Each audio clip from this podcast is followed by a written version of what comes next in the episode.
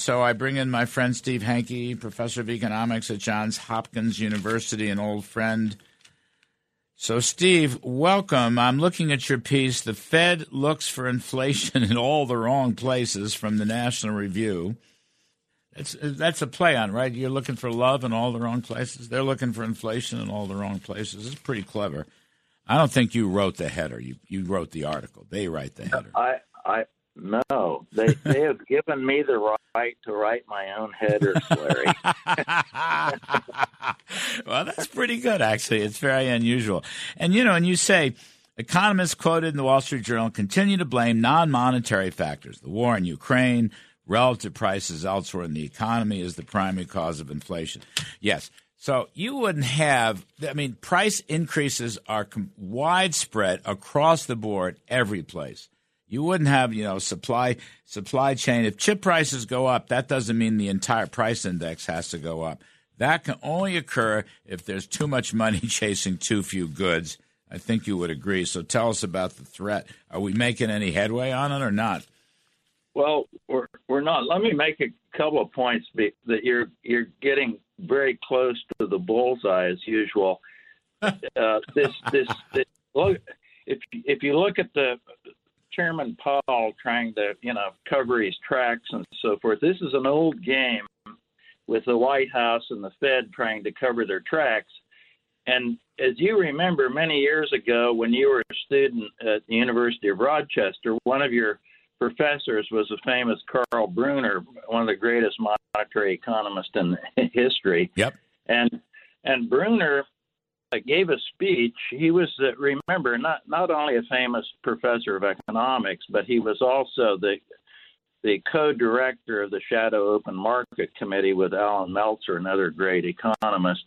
And he gave uh, Brunner gave a speech in Caracas in February of 1982 in which he laid out why the Fed had a big disinformation machine to confuse the public about inflation. Whenever inflation rose its ugly head, as Brunner and, and you and I know, it's all because the money pump gets turned on. Mm-hmm. And, and there's excess money being created, as you said, too too much money chasing too few goods. So the result of that, which you probably don't know, Larry, is that Brunner actually was, after that speech, prohibited from entering Federal Reserve headquarters in Washington, D.C. the, security, the security guards literally had orders. I didn't know that. Yeah. So, Karl Brunner, so nice old Karl Brunner. My goodness. That's pathetic. Yeah, so, so at any rate, that that is one aspect of this looking in all the wrong places with all these excuses and everything else. The second thing, Larry, is kind of a theoretical thing, and that is the the models that young people learn now are these post Keynesian macroeconomic models, and those models don't include money, so they don't include the money pump. Hmm. The, the the third factor that is slightly related to the first factor of covering their tracks is a, is a political bias in the Federal Reserve System. The Fed has 785 economists employed in the whole system. None of them got this thing right, Larry. None of them anticipated any of this. Right.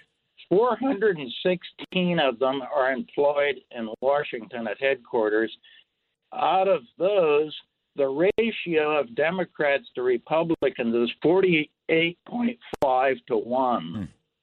Huh. So, so the Democrats completely dominate the, the scene. Now you say, well, you know, you're getting into conspiracy theory, Hanke. No, I'm not, because we all know that the one of the great enemies of and threats to the Democrats is always Milton Friedman, and Milton Friedman is synonymous with monetarism.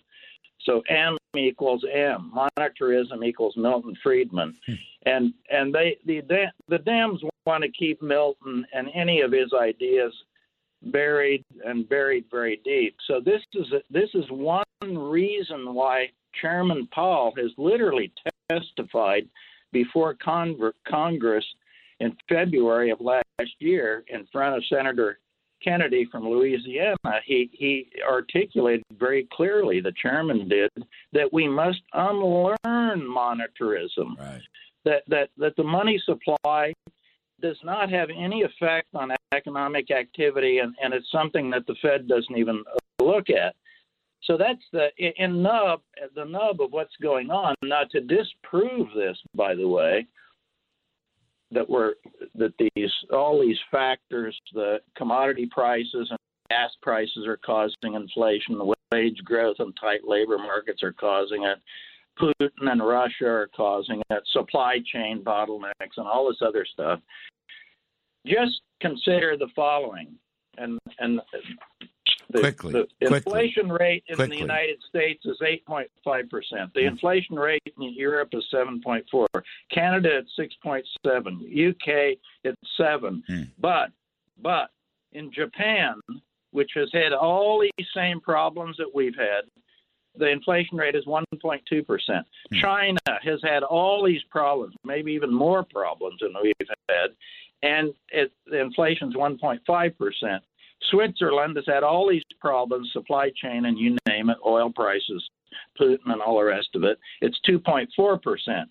So you ask why, and and why? All you have to do is look at the money supply growth numbers. The money pump has not been on full speed. And, in Japan, China, and Switzerland, and, and, and it has been in every place else. All right, so so basically, though, uh, you're saying that the money supply, the money pump, as you put it, that's a, I, I like that word, is still pumping, right? They've not stopped it, and therefore, there's really no reason to think inflation's coming down.